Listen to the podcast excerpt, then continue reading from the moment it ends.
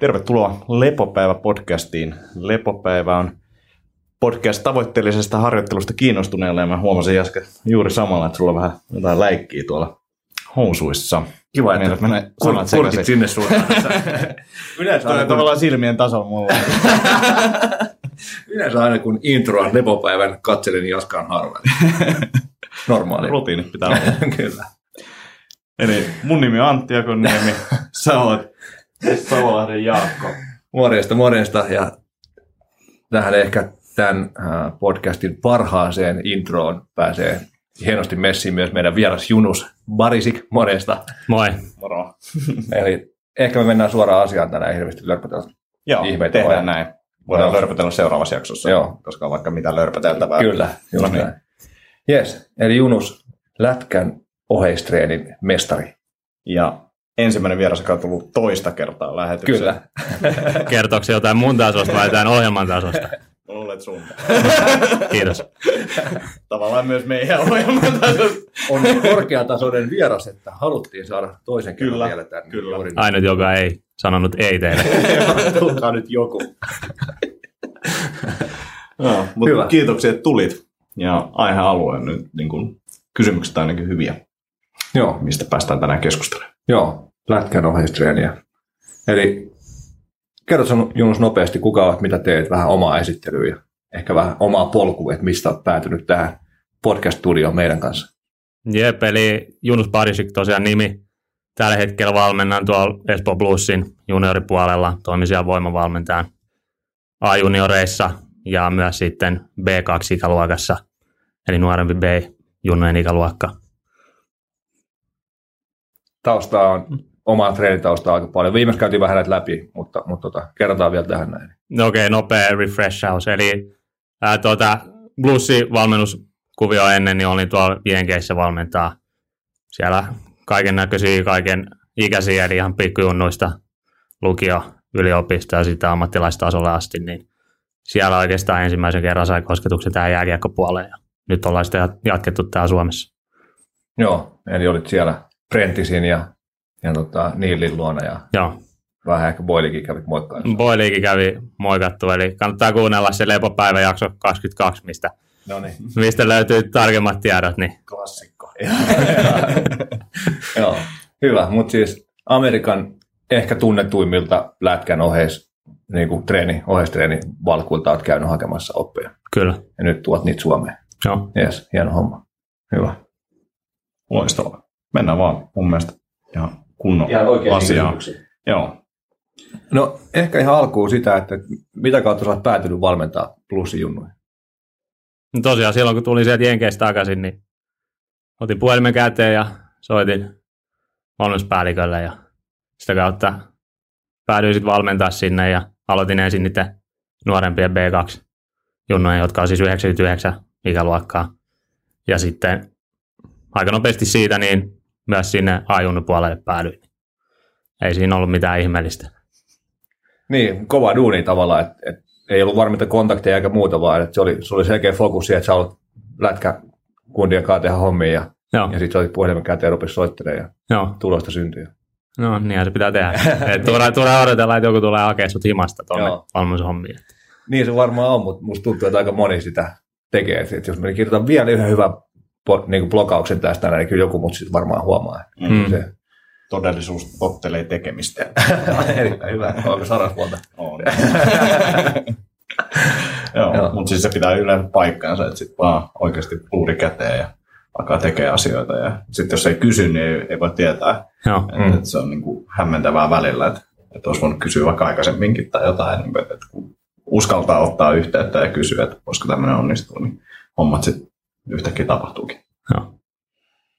Ja eikö siinä ollut vähän semmoista, ainakin jossain vaiheessa, että, että sä menit seuraa treenejä ja vähän rupesit jeesaamaan sieltä ja tavallaan niin kuin osoitit oman tarpeellisuutensa sitten. Joo, se oli oikeastaan siinä, kun mä tiesin, että kun mä pääsin sinne organisaatioon sisään, niin varmasti avautuu muitakin mahdollisuuksia. Et kuten sanoin, niin sinne B2-junnuihin meni ensin ja sitten siellä, olikaan se nyt ihan kevättä silloin, touko, kesäkuun, niin laitoin vaan viestin sinne A-junnojen päävalmentajalle, että moi, esittelin itteni lyhyesti ja kerroin, mitä teen siellä nuoremmissa ja kysyin, voisi tulla katsoa ajunneen oheistreeniä kesällä ja hän sanoi, että totta kai tuu katsomaan. Ja sitten tultiin hyvin juttu siinä ja mikä siinä, olin sitten siinä kesän jeesasin ja sitten oikeastaan otin hommat loppukesästä ja kauden alusta lähtien, niin on itse asiassa mun ohjelmoinnin mukaan tehty sitten ne oheiset.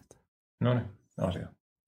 Joo, vähän tuommoinen ehkä niin kuin jenkkiläis, jenkkityyppinen tavallaan internship ja sitten siitä vähän, tai volunteering hommaa. Et, et mm. ehkä, tai en mä tiedä mikä on Suomessa. Mä, musta ainakaan, ainakaan ei tunnu Suomessa hirveästi tehdään tuolla, että et mennään vähän niin kuin vaan hengailee ja auttaa ja, ja sitten siitä sit pikkuhiljaa saadaan jalkaa oven väliin. Mm, mm, fakta on se, että jos sä oot pää, päävalmentajan vaikka junioreissa, niin sulla on niin monta asiaa, mitä sun pitää hoitaa itse peliin liittyen, niin kyllä jos siinä on osaava tekijä, joka auttaa sua siinä oheisten järjestämisessä ja pelaajien valmentamisessa, niin kyllä se apu on tervetullutta. Ihan varmaan, joo. Hyvä. Viimeksi juteltiin off-season hommista, nyt puhutaan in-season, eli niin kauden aikana tapahtuvasta voimatreenistä, niin, niin mihin hommiin te keskitytte nyt kauden aikana? No, eli sen verran alusta, että syyskuussa alkoi pelit, nyt ollaan tässä helmikuun puolessa välissä kuukausi suunnilleen runkosarjan jäljellä ja sitten alkaa ne oikeat pelit, eli playerit, eli kauden paras aika. Ollaan keskitetty pitkälti voimaan ja räjähtävyyteen ja niiden kehittämiseen. Et Suomessa on perinteisesti se ollut tapana, että paukutetaan sitä aerobista treeniä liikaakin ja kyllä sitten kun katsoo mitä tapahtuu kauden aikana, niin voimatasot laskee ja sen seurauksena ei olla enää räjähtäviä, jalka ei liiku. Sitten varsinkin jos puhutaan vähän vanhemmista pelaajista, niin lihasmassakin katoaa jonkin verran kauden aikana. Mutta mun ajatus on se, että jos voimatasot pysyy tai itse asiassa nousee kauden aikana, niin ei ne ainakaan heikommiksi tuu ja ei lihastakaan lähde, niin ollaan sitten kauden loppuun kohti vireessä. Joo. Toi on niin kuin tosiaan, kuten sanoit, niin varmaan puhuttiin silloin viime jaksossa aika paljonkin siitä, kuinka niin kuin hassua se on, että off-season, tai niin kuin off-seasonin treenataan voimaa, mutta sitten in-seasonille ei käytännössä treenata ollenkaan. Ja off-seasonin päästään periaatteessa siihen, tsekällä siihen samaan tilanteeseen, missä oltiin niin kuin ennen aikaisempaa mm. kautta. Että se on vaan jotenkin niin kuin superhassun kuulosta, että miksi näin tehdään. Niin, jos mietit se offi on se suunnilleen neljä kuukautta täällä Suomessa, ja sitten mitä sä teet se lopu kahdeksan kuukautta, niin voitaisiin voitaisiin vetää lenkkiä ja tehdä muuta, muuta juttuja, keskivartaloa ja, ja punneruksia ja tämmöistä, niin kuin se Suomessa on tapana, että noin pyhä kolminaisuus. Mutta sitten se, että kyllä kauden loppuun kohti, niin ei olla enää terävimmillään ja sitten se näkyy jäällä. Sitten ei enää voiteta pelejä. Joo en ole seurannut yhtään tota, no, SM Liigaa enkä, enkä junnu, niin, niin miten siellä on, tota, millaisia tuloksia on tullut niin plussissa?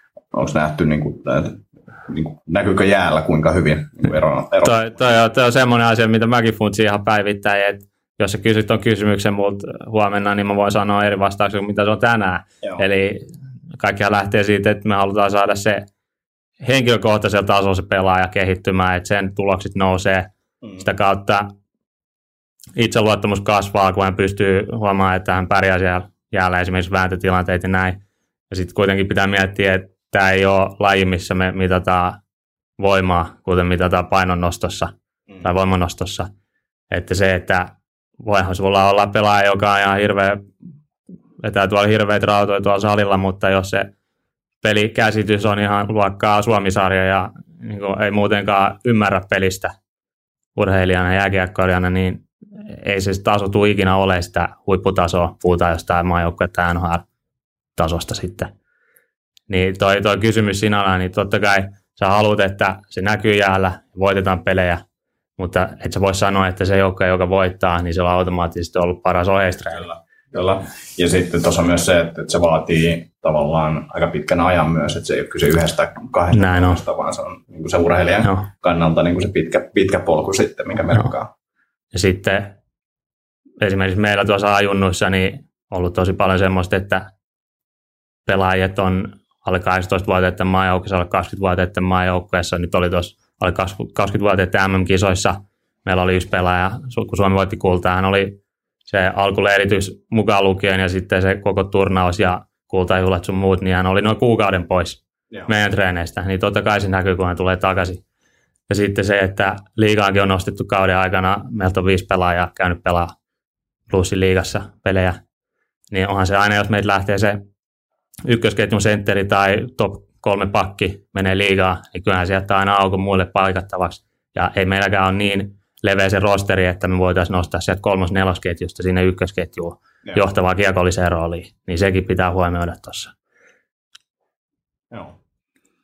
Kuvaatko vähän teidän viikkoa, teidän kundien viikkoa, että miten treenit ajoittuu, miten ohjeistreenit ajoittuu, miten pelit ajoittuu ja miten sä handlaat niin voimaharjoitteluvalmentajan roolissa sitä kokonaisuutta?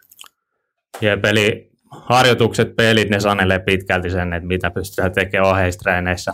Ja yleensä viikko menee sillä että pelit on perjantai, lauantai, sunnuntai, on kaksi peliä kolme päivää.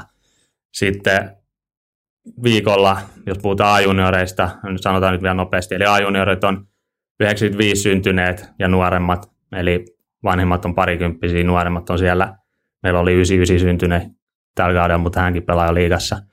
Niin, niin 17-20-vuotiaat. Niin siellä, esimerkiksi mä olin tosi yllättynyt, kun mä menin sinne, että miten paljon siellä treenataan jäällä. Että kolme aamutreeniä on viikossa – sen lisäksi kolme, neljä iltapäivä iltatreeniä siis jäällä. Eli 6-7 jäätapahtumaa plus kaksi peliä, se on paljon.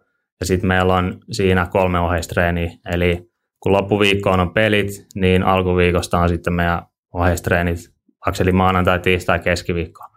Ja siinä ollaan jaksettu sillä että maanantai, keskiviikko on meidän alakroppa ja tiistai siinä välissä on sitten yläkroppa.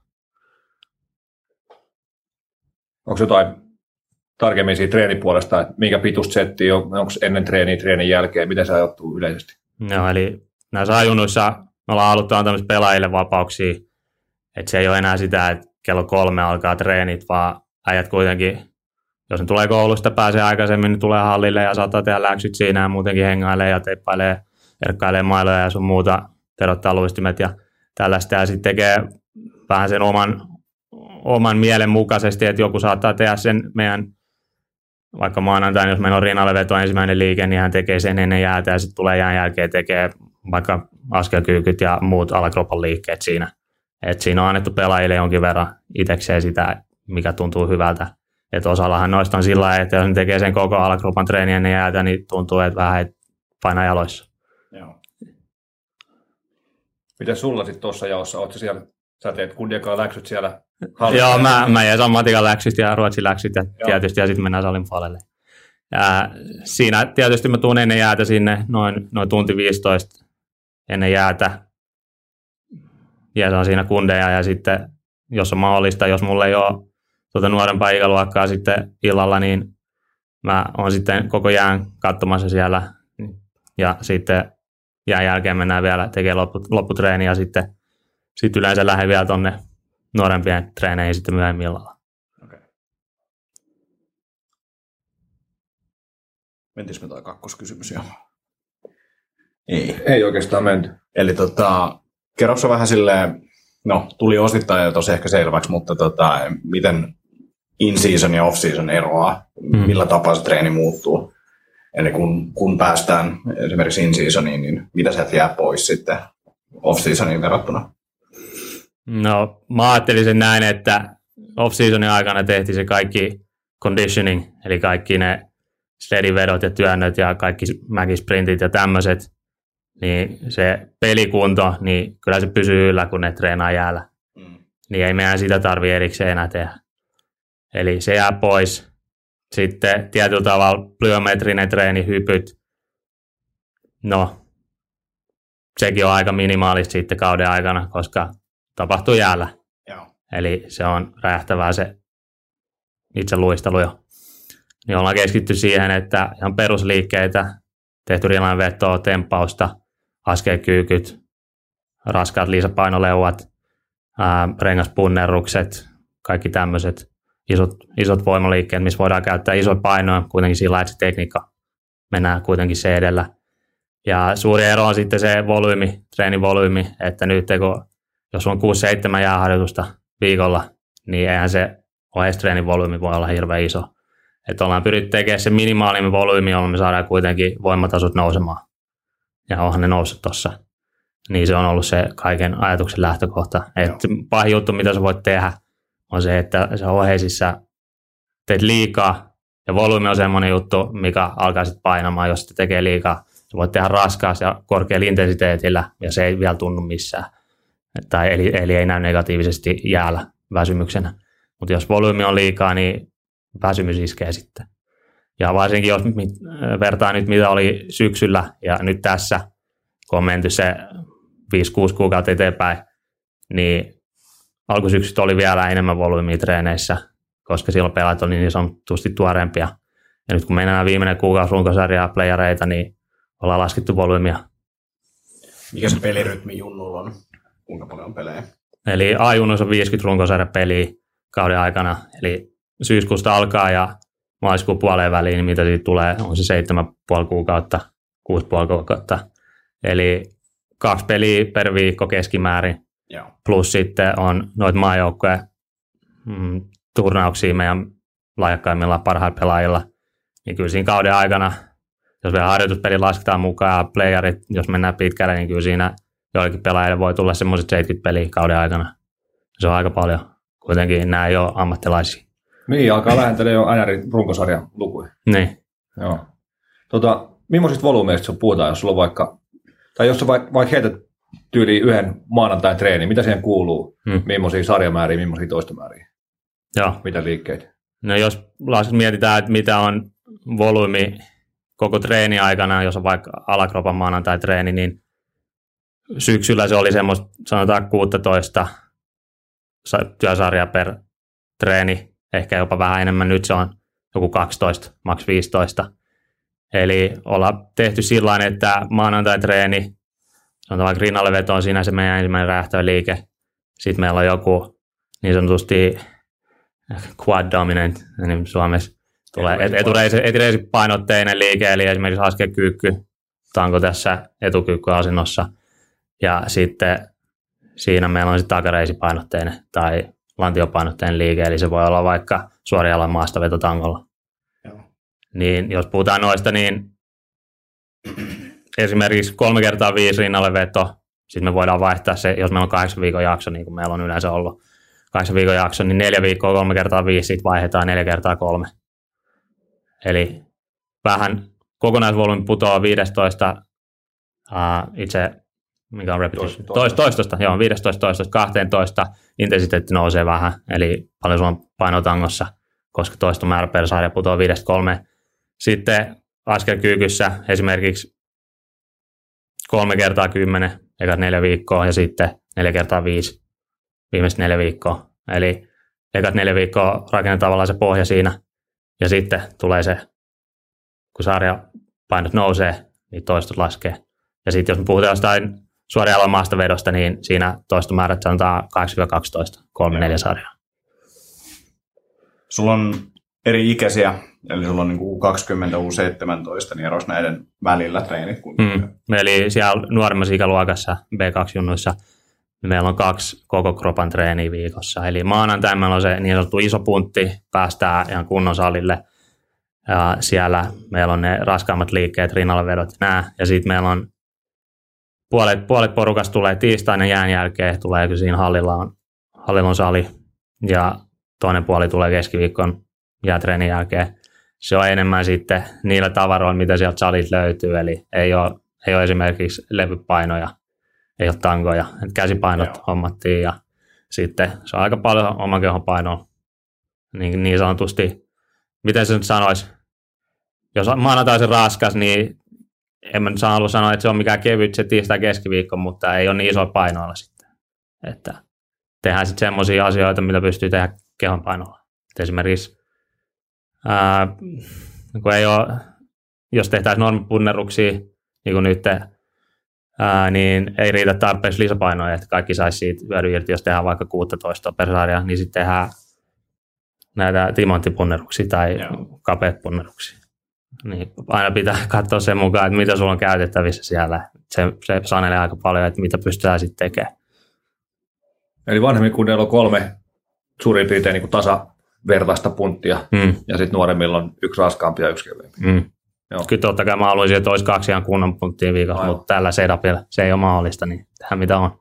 Eli saneleeko paljon, tai onko joutunut paljon so, säätää ja soveltaa niiden niin kuin käytössä olevien salien ja muiden mm. varusteiden takia. No onhan se, kun esimerkiksi se, se nuorempien kundien, kun me käytetään, se on tuolla Espoossa semmoinen kunnan sali, minne saadaan kyllä ihan hyvin kerran viikossa se varattua, se koko tila meille ei siinä, mutta salin isommat käsipainot on 30 kiloa, niin ei me mitään käsipaino liikkeet kauheasti pysty tekemään, ainakaan alakropalle, koska suuri osa niistä äijistä niin tekee paljon isommin painoilla.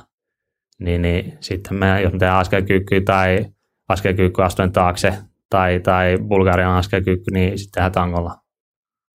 Bulgarian askelkyykky, sitä me, ei, sitä me ei ole nyt tehty tangolle. Et siinä ollaan tehty käsipainoilla, mutta siinä sitten ollaan tehty isompia toista määriä.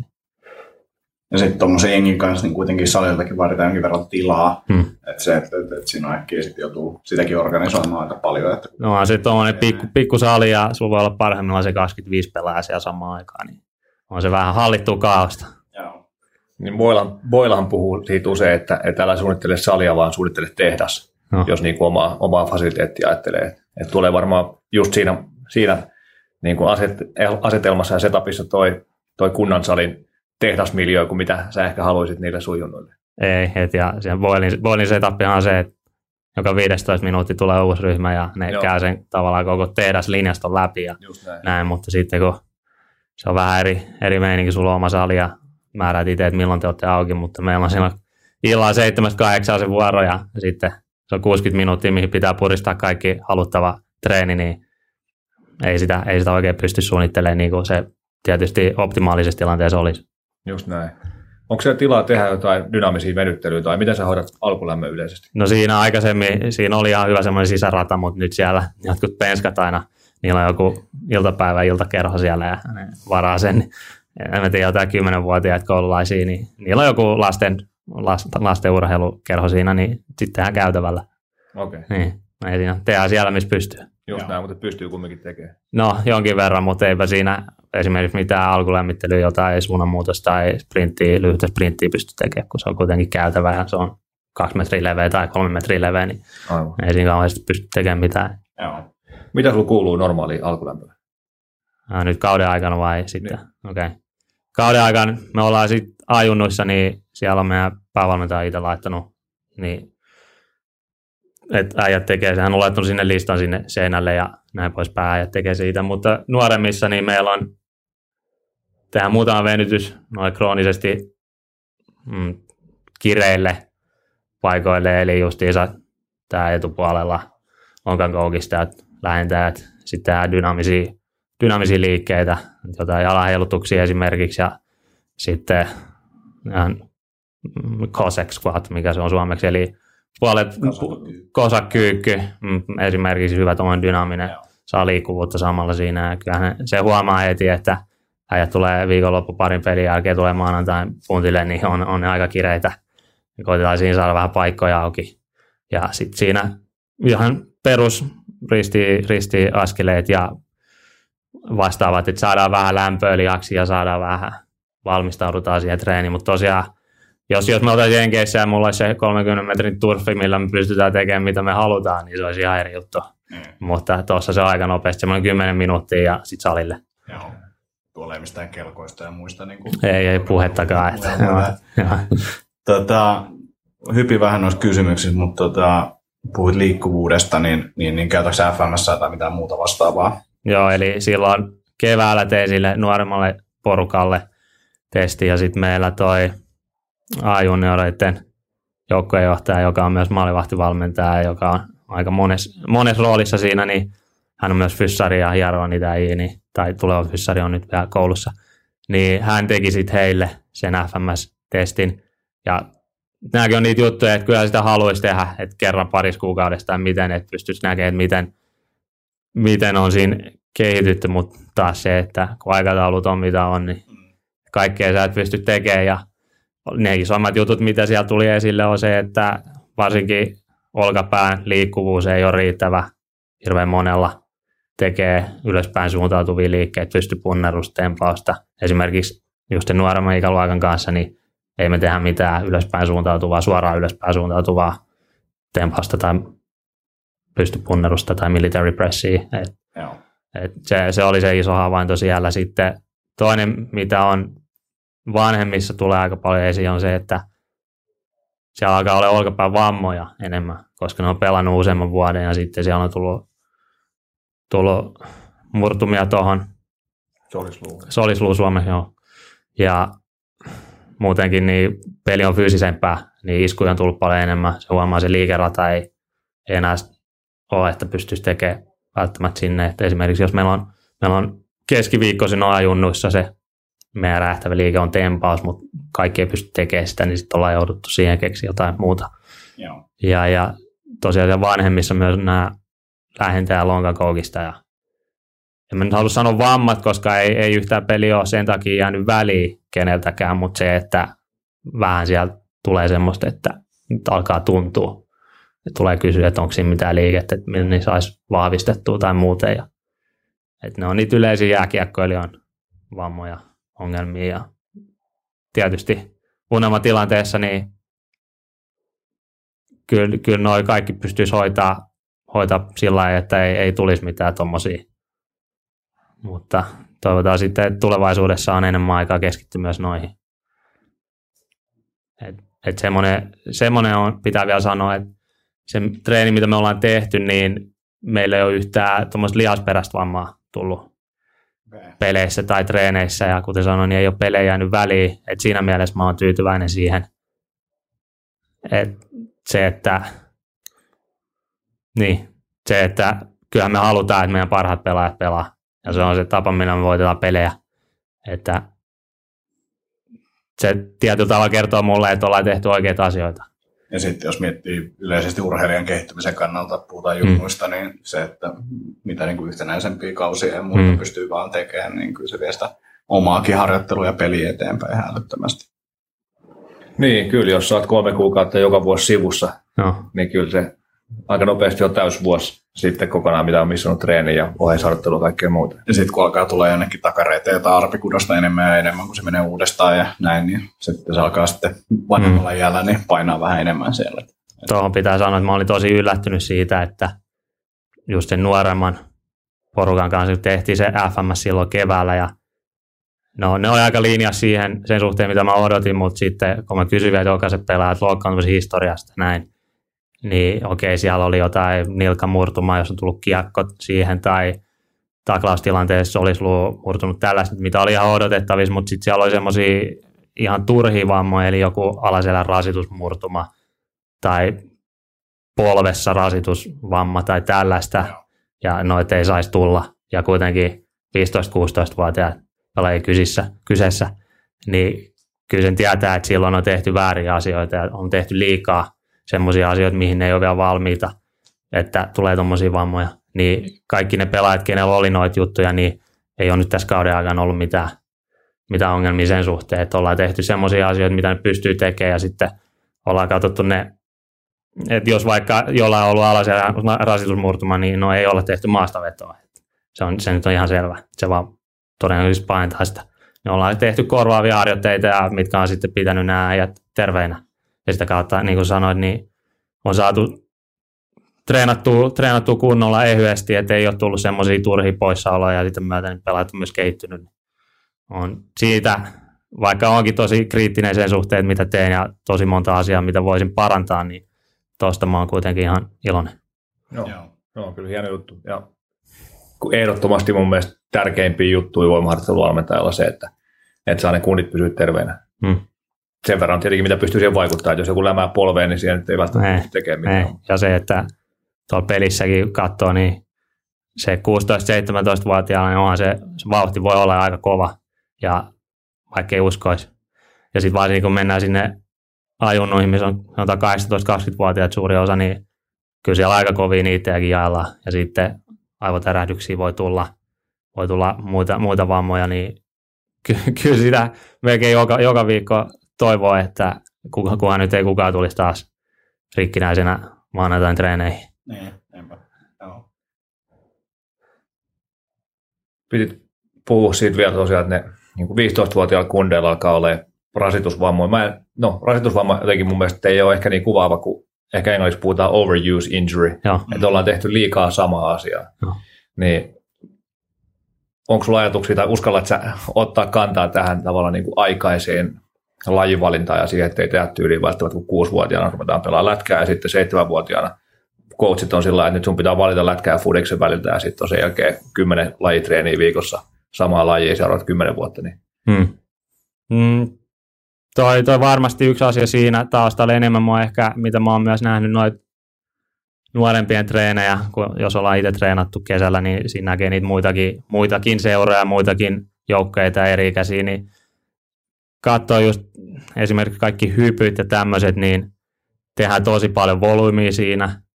Kuitenkin kyseessä halutaan, että se on hermostollisesti se, tai hermostollista, hermostoa aktivoiva mm, suoritus. Niin se, että jos sä teet jotain 20 sarjan hyppyjä ja tämmöistä, niin no, sä treenaat eri asiaa kuin mitä sä oikeasti haluat. Ja sitten se, että kaikki, kaikki keskittyy siihen hyppäämiseen, mutta ne ei keskity siihen, miten ländätään. Ja sitten kun sä ländäät sen tuhat kertaa saman kesän aikana väärin, eli sun polvet kääntyy sisäänpäin tai muuten, niin mm. kyllähän niitä ongelmia sitten alkaa tulee. Niin toi on mun mielestä semmoinen juttu, että Suomessa on just se niin se ajatusmaailma on se, että kunhan vaan tehdään ja tehdään paljon ja että se tuntuu jossain, niin sitten on hyvä treeni. Ei, mun mielestä se lähtökohta pitää olla se, että no katsotaan, että onko se pelaaja valmis tekemään tätä ylipäätään ja sitten se, että tehdään sitten parempi. Eikä se, että tuliko se väsyneeksi se treeni aikana. sitten se monesti ajatella siitä, että niin se mentaliteetti on se, että, että, että mä ymmärrän, että mun polvi menee sisään, mutta mä pystyn silti hyppäämään, mm. mikä tässä on pielessä. Tai mm. että, että sanotaan, että toikin tyyppi hyppää tällä, että silloin vaikka kun yleisurheilija, että sillä menee polvet sisäänpäin. Joo, voi olla, että se jollekin toimii ja voi olla, että se on jopa ehkä niin kuin päässyt niin kuin ilman mitään isoja loukkaantumisia eteenpäin, mutta se ei tarkoita sitä, että se on siltikään niin kuin oikea tapa mm. tai hyvä tapa tehdä.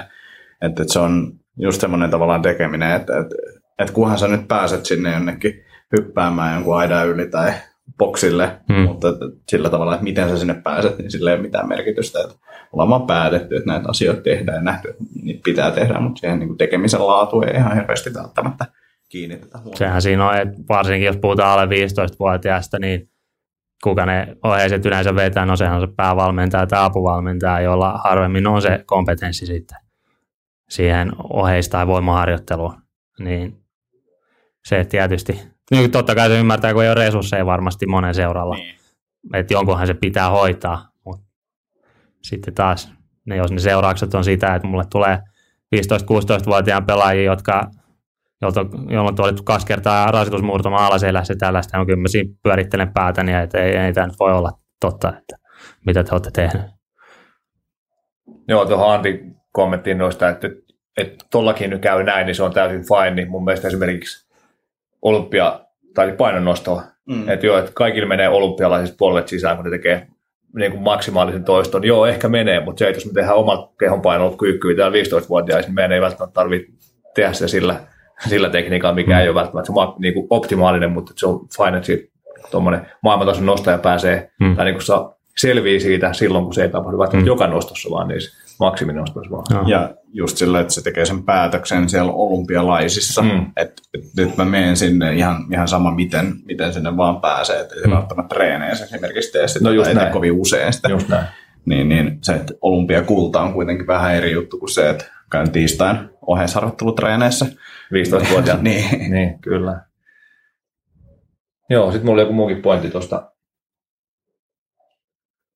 kerätreenistä, mutta mut yleisesti noista treeneistä, sulla on joku template, kun sä puhuit, että, että jotkut ei pysty tempaamaan ja jotkut, jotkut tekee jotain muuta, niin meneekö jonkun templaten mukaan ja sitten sulla on sieltä progressio regressio valmiiksi ohjelmoituna vai? Joo, totta kai mulla on template, eli no ihan yksinkertainen progressio regressio, niin joku leuanveto. Jos mulla on vaikka kolme kertaa kuusi se toistomäärät, sarjat, kolme sarjaa, kuusi toistoa. Joillekin pelaa se kolme kertaa kuusi kehon painolla, se on ihan sopiva. Joku ei pysty siihen, varsinkin silloin kun aloitettiin 15-16-vuotiaat. Sitten käytettiin noita vastuskumeja apuna, että saadaan ne toistot sinne alle ja sitten heti kun se onnistuu kehonpainolla, niin vastuskumit pois ja näin. Ja sitten jollekin se kolme kertaa kuusi kehonpainolla on ihan lämmittely, niin lisäpainot siihen. Täällä me saadaan jokaiselle pelaa se omalle tasolle sopiva vastus ja kehittyy. Niin en mä tiedä, onko tässä mitään jotain elämää suurempaa progressio, regressio, templatea mulla, mutta ne on ihan perusjuttuja mun mielestä, mitä, Joo.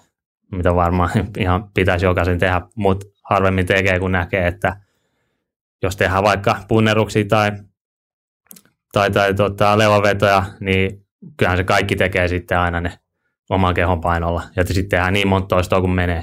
Ja jollekin se voi olla punneruksessa 15 16 hyvällä tekniikalla voi olla vaikea ja, tai sopiva. Ja sitten sen jälkeen tulee stoppi. Ja sitten joku tekee sen 20-30 toistoa. Niin mitä hyötyä siitä on sille, joka tekee sen 20-30 toistoa, mutta treenataan ihan eri asia kuin voima siinä vaiheessa. Mutta esimerkiksi noissa vaikka tempauksissa, on siinä, että joku ei pääse pään päälle, sulla on sille joku eri juttu tai maastavedossa. No joo, tempaukset esimerkiksi, niin tehdään sitten suoraan räjähtään liikkeenä, niin tehdään joko rinnalle veto, joku variaatio bokseelta tai, tai tota, korokkeelta tai riipunnasta. Tai sitten tehdään jonkinlainen hyppy. Että ne on oikeastaan ne kaksi. Tietysti mielellään käyttäisin myös noita medballeja, kuntopaloja heittoa, mutta niissä tiloissa, missä me ollaan, niin ei pysty. Niin sitten se on jompikumpi noista. Ja sitten jos puhutaan maastavedosta, niin mehän ei tehdä maasta, maasta vetoa, ainakaan suoralta tangolla, tehdään korokkeelta. Eli siitä suunnilleen siitä säären puolivälistä tuonne polven alle, siihen se tulee. Ja no, siinä sitten ollaan katsottu jokaisen pelaajalle se oma sopiva korkeus siinä. Että ei, ei mä nyt sanoisi, että onko siinä mitään suoraan regressioa siinä. Että sitten jos joku, jolla on, tai toki onhan niitäkin, jotka sanoo, että alkaa alaselässä sattuu, vaikka mä katsoin, että ihan hyvä tekniikka, mutta nämä elää niin paljon tuossa ekstensiossa, eli tulee sinne, miten sen sanoisi suomeksi. Niin, eli se tulee vaikka tekniikka olisi hyvä, mutta kun ne ei osaa hallita sitä keskivartaloa, niin silti tulee alaselkään tulee painetta ja kippu, niin sitten joku toinen tuonne takaketjulle suuntautuva liike, että se voi olla esimerkiksi selänojennus penkissä lisäpainoilla tai, tai joku romanialan maastaveto sillä lailla, että se menee sinne takareidelle, että se ei tunnu siellä alaselässä. Miten tota, te seuraatte niin kuin, tuloksia ja kehittymistä? On niin kuin, urheilijalla oma joku seurantatapa, vihko No, tai jotain? no. Joo. Eli jokaisen pelaajalla on oma se, oma se A4. Siinä on sitten päivän treeni tai mikä tämän jakson treenit ja sitten on viikko yksi, viikko kaksi, viikko kolme, viikko niin, niin pitkään kuin se jakso jatkuu. Sitten siinä lukee se tämän päivän liike, oli siis vaikka rinnalle veto, viikko yksi, kolme kertaa viisi, viikko kaksi, kolme kertaa viisi, näin poispäin. Ja sitten pelaa merkkaa siihen se painot ja toistot. Joo. Pitääkö itse sitä lappua messissä vai onko se hallilla? No ei, eihän, eihän noihin voi sen verran luottaa. Et, nuoremmilla niin mulla mä otan ne aina me- messiin tuonne treeneille ja sitten treeneihin ja sit vanhemmissa niin kansio, mitä pidetään sit siellä, siellä tota, toimistossa. Niin, niin sieltä sitten pelaajat, pelaaja ottaa sen kansio ja sitten siellä on jokaisella oma, oma se sheetti, Joo. paperi siellä ja siihen merkkaa. Joo. Se, mitä piti sanoa aikaisemmin tuosta, kun puhuttiin niistä loikista ja muista, niin tuli mieleen se, että, että tuntuu, että en tiedä, onko valmentajat, mutta ainakin vanhemmat on usein muksulla sitä mieltä, että ei saisi vetää punttia kuin jostain syystä X. Ei saa tehdä raskaalla painoilla, mutta silti ne voi spurttaa täysin, ne voi loikkia täysin, mistä tulee niin kuin kolme-neljäkertainen kehonpaino sille yhdelle jalalle, joka on usein vielä rajumpi kuin se, että tehtäisiin mm. hallitusti jotain kyykkyä tai vastaavaa Joo. Millä tahansa tekniikalla. millä tahansa tekniikalla, mitä tahansa monta toistoa ja väsyneenä ja näin. Niin onko Joo, se on, jos se kahden jalalla hyppäät läändään, ne on mitä kolme, kolme, neljä, jopa viisi kertaa oman kehon painoiset ne forssit, mitä siitä tulee. Ja sit, jos puhutaan yhden jalan loikista, niin se on vielä enemmän, että kahdeksan, jopa 11 kertaa oman kehon paino, mitä muistelisin lukeneen. Niin onhan se nyt ihan selvää, että jos, jos sä sanot, että puntti ei saa tehdä, mutta sitten sä teet noita asioita väärin, niin ihan yhtä lailla se voi rikkoa. Ja siinä on varmaan just se, että vanhemmatkin, niin eihän ne, eihän ne ymmärrä sitä. Että Mm. se, että jos sä teet, sä aloitat kevyesti ja sen pelaajan omaan tason suhteutettuna sopivilla painoilla ja sä rakennat sen ja teet siitä vahvemman yhden vuoden tai viiden vuoden aikana, mitä kauan sulla onkaan aikaa sen yhden pelaajan kanssa, niin se, että miksi et sä vois jollekin 14-15-vuotiaalle tehdä sitä. Sehän vaan vahvistaa sitä. Ja sitten jos me mennään tuonne jäälle niin puhutaan taklaustilanteessa, niin kuin mä aikaisemmin, aikaisemmin mainitsin, niin on se peli aika fyysistä jo siellä nuoremmissa, peli on aika nopeata, niin se, että jos et sä oot tehnyt mitään tuommoista voimaharjoittelua, niin sitten kun sut jyrätään, niin kyllä sä varmaan kolat, kerät itse sieltä, voi olla, että huomenna herät sairaalasta. Kun se, että jos sulla on oikeasti hyvin rakennettu se pohja siellä salilla ja joku tulee sua ajamaan, niin voi se olla, että se toinen aja lentää sitten menee ja sulle ei käy mitään. Niin nämä on ihan semmoisia asioita, mitä pitäisi enemminkin saada tuonne nuore, nuorille urheilijoille sitä, että ymmärtää, että miten tärkeää se on se voimaharjoittelu. Että se ei ole pelkästään sitä, että nostetaan isoja rautoja, vaan se, että miten se hyödyttää teitä myös tuolla jäällä. Mm. Ja toi niin kuin pätee periaatteessa kaikkeen normielämässäkin se, että se selviät ehkä jostain niin kuin onnettomuudesta mm. paremmin tai jos sulle pitää tehdä leikkaus, kuuntelin, mä olin itse olkapääleikkaus, kuuntelin siinä vieressä vaan, kun ne haastatteli jotain tyyppiä, niin kuin, ne halusi tietää, että harrastatko jotain ja niin käykö sä aktiivisesti tekemässä jotain, että kestäkö sä sen leikkaus, että jos, mm. jos et tee mitään, että sä pelaat vaan leikkaa himassa, niin sä todennäköisesti sulla on suurempi riski, niin kuin, että sulle käy huonosti jossain leikkauksessa kuin se, että, että sä kävisit urheilemassa mm. tai jotain. Ja, ja sitten se vielä, että miten nopeasti sä palaudut tuommoisesta leikkauksesta. Että se, että jos sä oot joku toimistotyöntekijä tällainen ja ettei mitään, niin kyllähän se kestää, että sä pääset edes ylipäätään tolpille, jos on joku vähän isompi leikkaus. Kun taas sit, jos sä oot urheilija, niin kyllä se paljon nopeammin ottaa aloilla ja pystyt tekemään niitä normaaleita juttuja. Niinpä.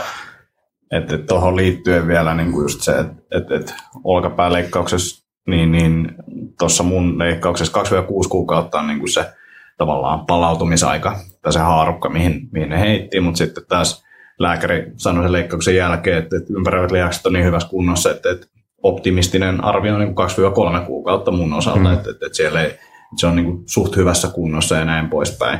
Ja toinen, minkä myös huomasin se, että, että niin kuin kolme ja puolen viikon sairasloma, nyt mennään vähän tota sivupolulle, mutta ei se haittaa, niin kolme ja puolen viikon sairasloma, ää, niin kuin siitä mun toinen käsi ei toimi, niin kuulostaa jotenkin niin kuin super urpolta.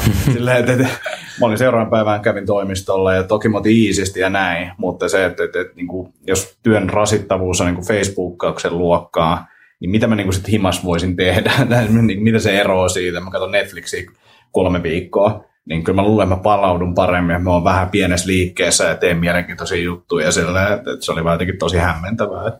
Toki lääkkeiden takia olen niin mieltä, että, että en mä ihan skarpeimmilla niikoina päivinä ollut, mutta että, että muuten niin tämmöinen superpitkä saikku on niin jotenkin tosi, tosi outoa. Tuossa just, jos palataan vielä siihen nuorten urheilijoiden voimaharjoitteluun ja miten vanhemmat on sitä mieltä, että ei, ei saisi tehdä ja näin, niin aika useinhan ne pelot lähtee siitä, että on ne on kuullut tai joku kaveripiirissä on tehnyt nuorena ja sitten on rikkonut itteensä ja sitten voi olla ne samat, vaikka joku selkävaiva tai polivaiva on edelleen aikuisena, mutta kyllähän se taas voidaan mennä takaisin siihen, että mistä se johtuu. No se johtuu siitä, että sä teit todennäköisesti joko liian iso painoilla tai sitten sä teit väärällä tekniikalla. Mm. Sitten jos se on, kuten sanoin, jos se on suhteutettu sun tasoon nähden ja teet oikealla tekniikalla, niin mikä ettei tai sitten sä oot tehnyt jotain muuta, mikä on aiheuttanut sit jotain, niin kuin vaikka kireyksiä tai jotain, mm. aiheuttanut siellä sit jotain, että oikein on niin kuin jännä, jos miettii jotain skidejä, niin se on ihan ok, että Riku Petteri pelaa kahdeksan tuntia pleikkaa, mutta sitten ei ole ok, että se käy niin kuin salilla. Mm. Se on niin kuin tosi hämmentävää, että kyllä se niin kuin istuminenkin tekee mm aika paljon hallaa, että, että vaikka kävisikin treenaamassa, pelaisi vaikka lätkää, mutta se, että jos se on pitkiä sellaisia, että inaktiivisuusaikoja, niin kyllä se tekee mm, mm Tuohon, tuohon nopeasti, ennen kuin taas lähdetään sivupoluille, niin onhan se, kun vertaan mitä se oli silloin itse nuorena, niin kyllä nämä tänä päivänä se on sillä että ne on päivät pitkät, ne on pelaa pleikkaria ja Facebookaa puhelimella ja sinne käy heittää se yhden, yhden treenin, yhden tunnin treeni tai puolitoista, niin, niin kyllä se vaan kyllä kohta aletaan olla siinä pisteessä, että, että mitä mä nyt sen sanoisin, että se treeni, mitä me tehdään, niin se on niinku se vähimmäis äh, juttu, mitä me voidaan tehdä, että ylipäätään niin selviää elämästä. Niin, mm. Joo, ei, ei taida kyllä nykyinen nuorten elämä niin kuin valmistaa urheiluuraa uraan sillä lailla, kuin ehkä vielä muutama kymmen vuosi sitten oli. Et jatkuvasti kuulee sitä itsekin just eri valmentajilta, että miten, jos ne vertaa, että miten jengi liikkuu vaikka kymmenen vuotta sitten, miten ne liikkuu nyt ja miten tavallaan vanhemmat ihmiset liikkuu nuorempiin verrattuna, niin jatkuvasti se nuorempien ää, tyyppien niin kyky liikuttaa itseään huononee tosi paljon, koska ei tehdä mitään, just ollaan koneella ja ollaan kännykän kanssa mm. ja ei käydä pelaamassa ja kiipeillä puissa, eikä, eikä ehkä saadakaan kiipeillä puissa, koska se on, mm, se on vaarallista. Tai, tai metsässä on joku boogeyman, joka vie, jos sinne menee. Ja se oli, mietin tosi yksi päivä just sitä, että silloin pienen, vaikka en itse lätkää mitenkään organisoidusti pelannut, mutta ulkoa pelattiin kavereiden kanssa ja kyllä aina jos lukee tai kuuntelee noiden NR-pelaajien nuoruudessa, niin kyllä ne oli aina kahdeksan tuntia päivässä ulkojäällä ja haaveena oli se, että ne voittaa sen Stanley Cupia ja tekee ratkaisumaalin jatkoajalla seiska pelissä. Nyt nämä nuorilla se on muuten sama, mutta tekee se sitten NHL 16. Pelaa, pelaa pleikkarilla tekee sen voittomaalin, niin on se aika paljon muuttunut. Niinpä. Niinpä.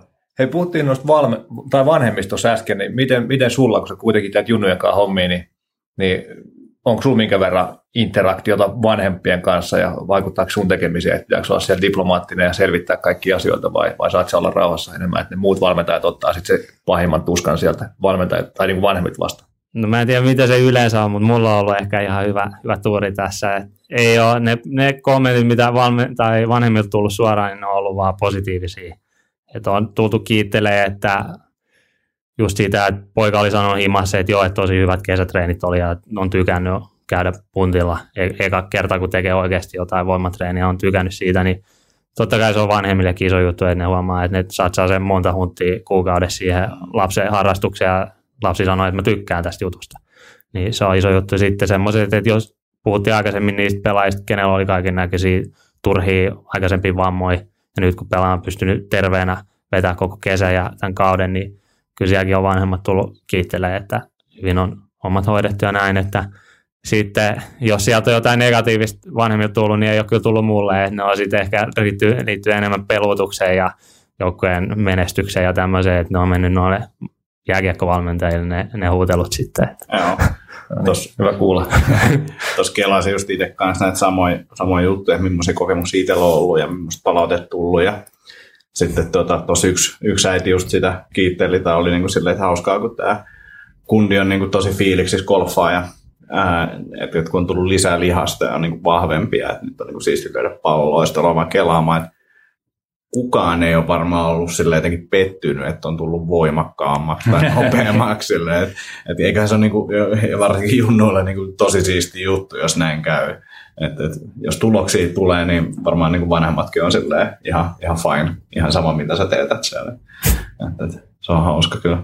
Joo, ja tuo oli hyvä kommentti. Niin kuin meille se on itsestään selvää, että, että tulee voimakka- voimakkaammaksi ja nopeammaksi. Niin. Mutta tosi monilla on vielä se, että ei, ei tule mitään puntia, koska minusta tulee jäykkä ja hidas. Jep. Ja sitten jos katsoo... lenkille. niin, niin, niinpä, niinpä. Ja sitten jos katsoo, että ketkä on maailman nopeimpia tyyppejä, miltä näyttää, ja miltä näyttää vaikka jotkut, mm. jotkut jenkkifutarit, jotka on nopeita, tai, tai huippulätkäpelaajat, jotka on nopeita, niin, niin tota, kyllä se jonkun verran lihassa saattaa löytyä kumminkin sitä voimaa piisaa. Mm. Hyvä. Mitä se, niin, niin. ole hyvä. Olin sanomassa vain, että meillä on kohta 50 minuuttia täynnä, että voidaan ottaa seuraavia, seuraavat kysymykset. Niin, että älä lörpöttele enää siinä niin, ison, ison enää kalipaa. Selvä juttu, mennään seuraavaan. Oli myös menossa siihen seuraavaan. No niin, hyvä. hyvä. Yleisesti millaisia oppeja jäbälä on kertynyt tässä menneen kauden aikana? Aika moni, että just se, että kun miettii varsinkin niitä nuoremmissa, niin ei ole aikaisemmin tehty tällaista juttua ja sitten se, että mitä ne oikeasti haluaa tehdä, ne, ne haluaa pelaa lätkää, ne haluaa olla siellä jäällä. Ja sitten se, että kuitenkin käsitellään sen ikäisiä kundeja, että osa niistä ei, ei välttämättä edes halua tehdä ohjeistreeniä. Niin miten saat semmoiset edes tekee ne jutut sillä välttävästi. Et, tiedät, jos sulla tulee joku ammattiurheilija ja se haluaa päästä liikasta NHL, niin kyllähän se varmaan kuuntelee, jos se, jos se sanoo, että auta mua tonne. Kyllähän se kuuntelee, mitä sä sille kerrot. Mutta joku 15-16-vuotias, niin se on siinä, no mä haluan pelaa lätkää ja ei mulla ole mitään kummempia tavoitteita, että pelataan nyt kun kaverit pelaa. Mm. Niin millä saat ne diggaa siitä hommasta. Ja kyllähän sen tuolla näkeekin, että ne, ketkä oikeasti panostaa siihen, niin niillähän ne tulokset on noussut tosi paljon. Ja sitten semmoiset, ketkä tulee vähän sillä no, tehdään ja katellaan, niin vaikka totta kai sä haluat antaa kaikille parhaas valmentajana, sä haluat, että näet, että kaikki kehittyy, mutta se lähtee sitten pelaajasta niin pitkälti, että sä et pysty sitä asennetta laittaa kenenkään sydämeen tai mm. sisälle, että ne tekis ne asiat kunnolla. Et se on ollut aika semmoinen iso juttu. Mutta sitten toisaalta ne, jotka on siitä digannut ja tekee niitä juttuja, sitten huomaa, että niillä joka viikko tulee sitten nousee ja ne huomaa, että miten paljon ne tykkää siitä, niin se tietyllä tavalla niin se on ollut itsellä vaan semmoinen hyvä, en mä osaa silleen pukea ehkä sitä sanoa, mutta semmoinen, että huomaa, että on tehnyt oikeita juttuja, on pystynyt antaa ja. jotain näille kundeille, koska kuitenkin nämä, niin kuin mä oon sanonut, nämä ei ole mitään ammattilaisia, nämä pelaavaa, koska ne tykkää siitä laista. Ja ihan varmasti kuitenkin treenaatte ryhmässä, niin toi mm. tarttuu muihin myös se innostus tavallaan, että tulee niitä tuloksia. Et, et, ei se varmasti niin kuin kaikkia saa tekemään sitä ohjeisarjoittelua ja silleen niin kuin motivoituneesti, mm. mutta kyllä se varmasti osalle. osalle Siellä on just ne tiet, tietyllä tavalla ne samantasoiset äijät, niin mekin tehdään aika paljon semmoisissa pienryhmissä, saattaa olla kolme, neljä pelaajaa samassa, saman kyykkytelineen luona tälleen näin, ne on yleensä suunnilleen samalla tasolla, niin se huomaa, että jos joku teki jonkun toistomäärän tietopainoa, niin kyllähän se toinenkin lähtee tekemään sitä. Et se on semmoista hyvä henkistä kilpailua siinä. Joo, ja vaikka, vaikka ei olisi edes kilpailutasolla, niin mä itse huomannut sen, kun sä näet, että on mahdollista tehdä tollaisia. Et meidän omilla saleilla niin kuin, jengi kehittyy semmoisissa loikkauksissa, kun pää, joku pääsee jonkun niin kuin tietyn rajan yli, hmm. saa rinnalle vedon jonkun 120 kiloa yhtäkkiä, joku, joku tietyn tasoinen tyyppi, sitten yhtäkkiä alkaa niitä tulee enemmän. Silleen vain ihan, että, että se on ihan mahdollista, että toi teki sen, ja kyllä mä, hmm. mä ihan samalla, että miksi mä pysty tekemään sitä. Että siinä on niin kuin jännä, jännä taika kyllä siinä niin kuin ryhmätreenaamisessa ja millaisia ilmiöitä siellä tapahtuu. Onko se ollut jotain semmoista, että kun sä menit tuohon hommaan, sä olit sillä että näin tämä homma tulee menee ja tästä tulee, tulee. Tämä on niin kuin ihan saletti, että tämä on näin. Sitten sä huomaat, että tämä ei olekaan yhtään näin sitten siellä käytännössä, vaan että sun piti oikeasti viilaa aika pahasti tai, tai jos ei näin ra- radikaalisti, niin jotain vähän pienempää. No ei ainakaan ollut tuollaista, että kyllähän kuten alussa puhuttiin, kun mä olin siellä Jenkeissä, niin kyllähän se aika hyvin valmisti jo, tämä, no. mitä se tulee olemaan. Ja siellä hommat meni ainakin omasta mielestä tosi hyvin, niin ihan samalla tavalla tuollakin tehty. Ja mä oon pyrkinyt välttämään semmoista tosi radikaalia suhtautumista. Et ei se mun mielestä toimi, että sä meet sinne ja sanot, että mä tulin nyt puikkoihin ja nyt tehdään niin kuin mä sanon. Et pikkuhiljaa, et varsinkin ne pelaajat alussa vähän katseet, mikä sä, mikä sä toi on, mutta sitten kun ne huomaa, kun sä annat aina semmoisia, tehdä jotain maastavetoa tai jotain tällaista, sä annat jonkun pienen tekniikka niksin tai tällaisen, ja sinne huomaa, että okei, rauta liikkuu paremmin.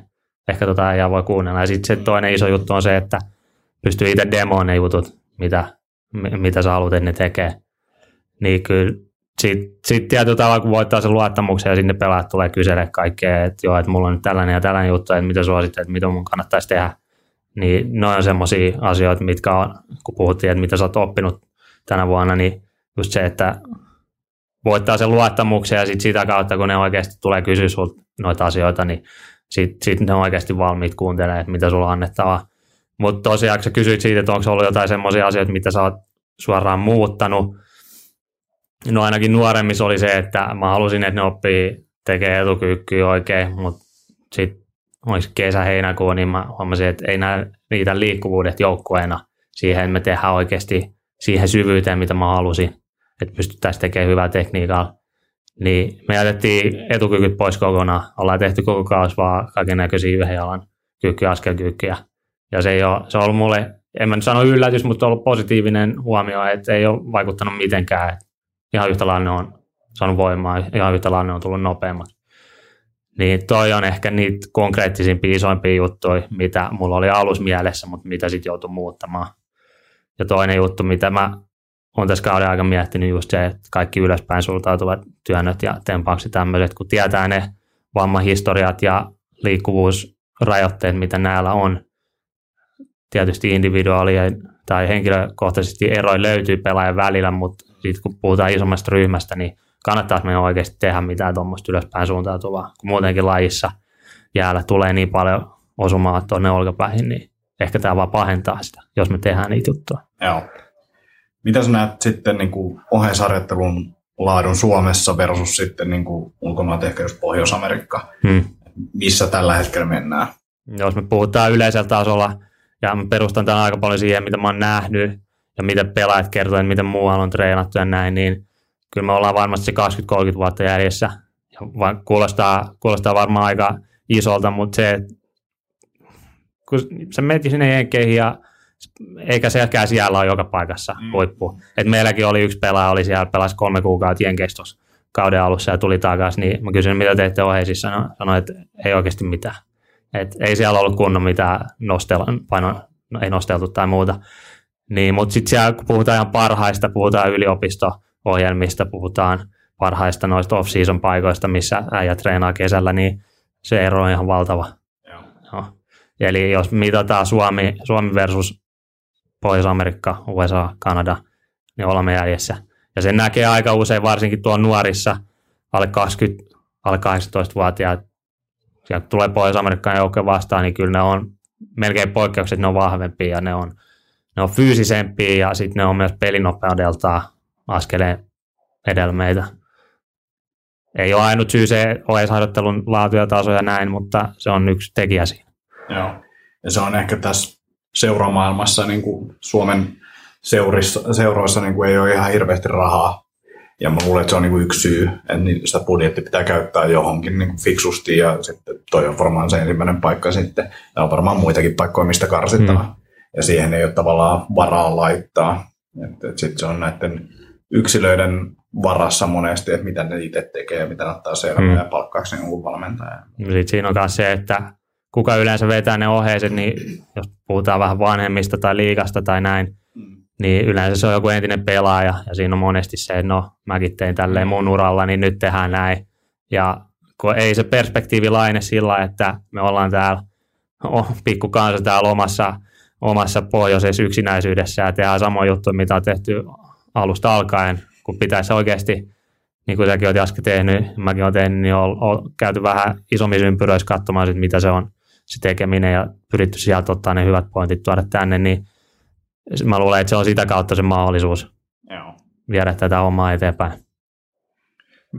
Tuli mieleen tuosta seura, seuratoiminnasta, niin onko sinulle tullut mieleen, että mikä voisi olla tyyli joku kaupungin X-palloseuralla on, on junnu ja ööstä aahan, niin, niin olisiko sitä mahdollista kehittää jotenkin järkevästi tyyli joku yksi voimaharjoittelukoordinaattori per, per jo seura, millä olisi varaa maksaa sitten vähän tai jotain, vai olisiko sinulla, tuleeko sinulla ajatuksia? No ihan varmasti, mutta sekin on taas se, että kenet siihen palkataan ja millä meriteillä, että, että vaan sieltä yleensä jos aletaan miettiä, että ketä me hommattaisiin tuohon, niin yleensä se tulee sieltä organisaation sisältä joku ehkä valmennuspäällikkö tai joku valmentaja tai tämmöinen, kenelle ehkä on kiinnostusta siihen hommaan, mutta ei välttämättä sitä kompetenssia. Ja mä tykkään rinnastaa tämän siihen, että minkä takia Suomesta on tullut viimeiset 15 vuotta niin paljon hyviä maalivahteja tuonne NHL. No se johtuu hyvin pitkälti siitä, että on panostettu siihen maalivahtivalmennukseen Suomessa. Eli eihän, eihän ole pitkä aika enää ollut sitä, että maalivahtien valmennuksen hoitaa päävalmentaja tai apuvalmentaja, vaan siellä on se maalivahtivalmentaja, joka vaan tekee niitä maalivahtien kanssa sitä Joo. duunia. Niin miksei se voisi olla ihan samalla tavalla, toi OS-harjoittelu fysiikkapuoli samalla tavalla. Et kyllä se aika usein on se, että päävalmentaja itse hoitaa ne hommat. Ja kuten on sanonut, niin ei varmasti ole se paras henkilö siihen. Niin se, että jos, mä uskon siihen, että kyllä niitä resursseja löytyy, jos vaan oikeasti halutaan se paikka täyttää. Koska jos me ollaan saatu maalivahditkin, maalivahtienkin taso sille kansainväliselle tasolle, että Suomi on menee mihin tahansa turnaukseen aikuisissa MM-kisat tai olympialaiset, niin ei Suomi maalivahtien kaadu. Me ollaan aina top kolme maa siellä. Joo. Niin, mutta sitten me annetaan tässä ohjeisarjoittelupuolessa kyllä ihan liikaa tasotusta. Joo, se tuntuu mun mielestä tavallaan ehkä, mun on vaikea sanoa, vaan täällä itse teen samaa hommaa, mutta, mutta et, niin kun se, että säästetään siitä fysiikkaharjoitteluvalmennuksesta, jos tietää tai luulee tietävänsä, miten paljon se vaikuttaa siihen, että kunnit pysyy terveenä, millaisia tuloksia ne saa kentällä ja, ja no erityisesti se terveenä pysyminen niin, ja tavallaan loukkaantumisriskin pienentyminen, niin jotenkin, jos mä olisin joku manageri tai joukkuejohtaja tai joku, niin kyllä se on niin kuin viimeisiä paikkoja, mistä mä koittaisin säästää. Mm-hmm. Mulla on niin kuin tosi joko kalliita tai tärkeitä tyyppejä siellä kentällä, ja sitten mä laiminlyön sen niin kuin ehkä tärkeimmän jutun pitää niin siellä kentällä. Se on se, mutta harva näkee sitä tolleen, kun harva ajattelee, että no se on se pakollinen. Tai moni ajattelee, just joku päättää, että tuo on se pakollinen menoerä ja koitetaan säästää siinä nyt, että kun ei ne ymmärrä sitä ohjeisharjoittelun tärkeyttä ja miten paljon se auttaa, ei pelkästään siinä suorituskyvyssä, mutta niin kuin sanoit, se äijien terveenä pitäminen ja miten se sitten vaikuttaa kaikkeen, jos puhutaan vaikka ammattitasolla, että jos sun ykkössentteri ja paras pelaaja on kolme kuukautta sivussa, niin vaikuttaa siihen, että ei välttämättä ole niin paljon katsojia hallilla ja sun lipputulot pienenee ja kaikki oheismyynti pienenee, kun se suuri sun superstara on poissa ja näin. Kun sä sitten, jos te teette asiat, asiat hyvin siellä oheisissa ja äijä pelaa sen koko runkosarjan ja playerit ja menette päätyä asti, niin kyllähän sä todennäköisesti sen hyvän, hyvän äh, fysiikkavalmentajan, kun oot siihen palkannut ja se tekee hommansa oikein, niin todennäköisesti jäät siihen rahallisesti kyllä voitolle. Joo. Just näin. Tota, sulla on tullut uusi verkkokurssi, niin kerroksi siitä vähän, liittyy ehkä vähän myös sille, että jos aletaan tekemään urakalla töitä, niin nostetaan vähän Suomen valmennuksen tasoa. Joo, eli tuossa julkaisin just äskettäin semmoisen verkkokurssin, mikä on, se on englanninkielellä Strength Training for Ice Hockey. Ja just avaan sitä, että miten voimaharjoittelu mun mielestä kuuluisi järjestää jääkiekkoilijoille, että se on, kestää reilu puoli tuntia se verkkokurssi. Se on, laitetaan varmaan linkit tuohon jakson, jakson jälkeen, jakson alle siihen, mistä jenkin voi katsoa sen. Mutta sen kummemmin, jos, jos sitä avaa, niin siitä, että miten rakennetaan tasapainoinen voimaharjoitteluohjelma jääkiekkoilijan, miten se toteutetaan käytännössä lähtien ihan siitä, että millaisia liikkeitä tehdään ja miten, miten sä ohjelmoit sen. Ja niin kuin ollaan koko jakso puhuttu siitä, että ei pelkästään se, että tulokset nousee, koska tietysti se on mitä me halutaan, voimataso nousee, tulee nopeammassa, mutta se, että äijät pysyy terveenä. Tosi usein näkee semmoisia, että äijät ehkä vetää ison raudoilla, ja tämä on ollut aikaisemmin vuosina ainakin se juttu, että vedetään ison raudoilla, mutta sitten meillä on tosi epäbalanssissa ohjelma, että tehdään kyykkyjä, vaikka etukyykky iso paino, mutta sitten mitä me tehdään meidän pakarat, takareidet, alaselkeät, nekin vahvistuu, niin ne jää, ne jää tietyllä tavalla paitsi on siinä ja sitten ei mikään ihme, että tulee lihas epätasapainoa ja tulee loukkaantumisia, niin tämä verkkokurssi myös kertoo sen, että miten sä rakennat sen ohjelman sillä että se tulee tasapainoinen siitä ohjelmasta ja ei tule tämmöisiä lihas epätasapainoja ja muita voima epätasapainoja, mitkä sitten mahdollisesti johtaa ongelmiin tulevaisuudessa. Joo, joo. tosi mielenkiintoinen näytti niin kuin laadukkaalta, mitä mä sitä nopeasti selailin.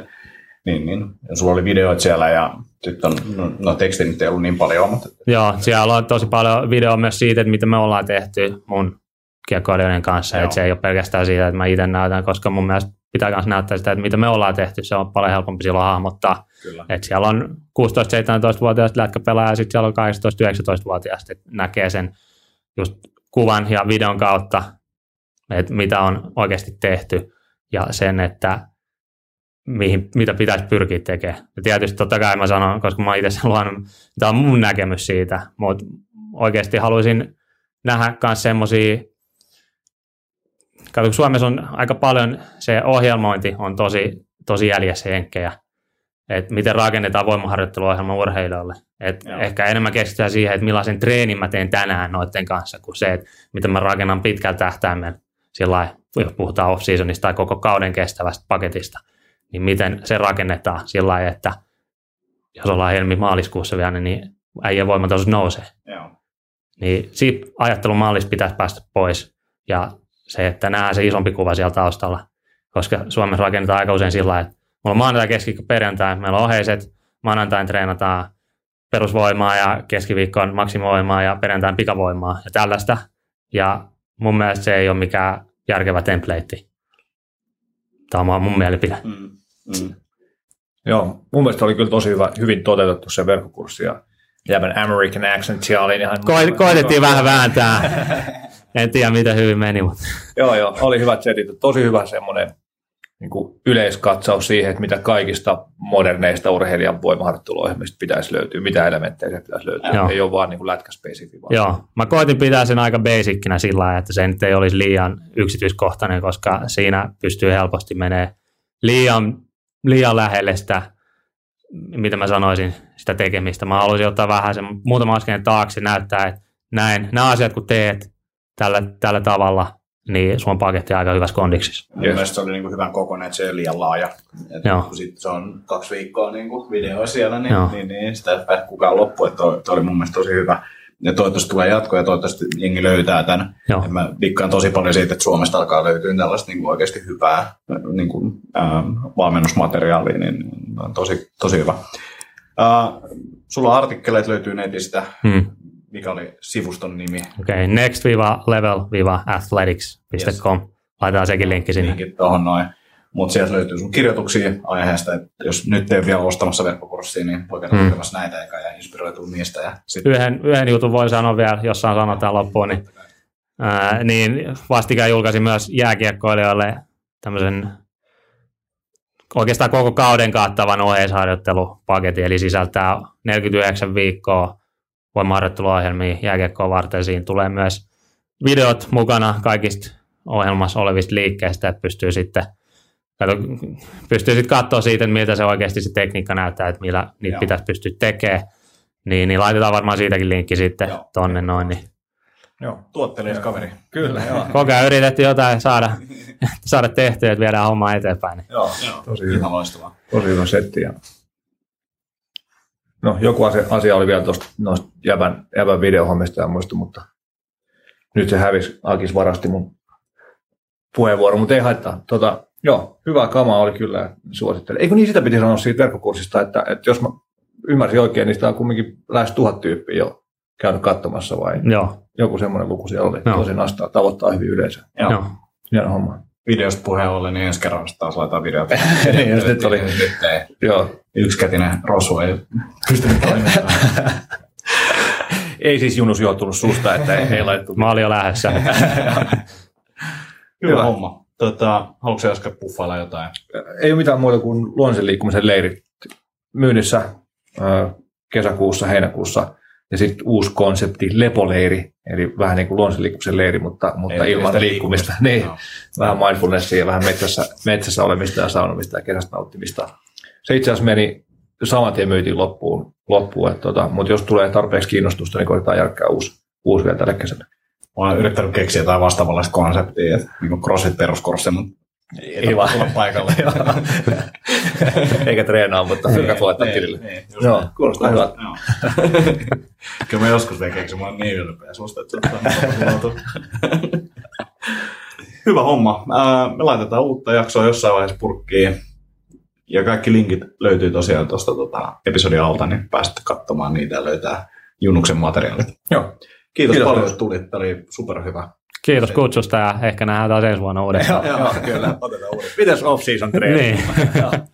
Asia. Kiitti. Moro. Moi. Moro.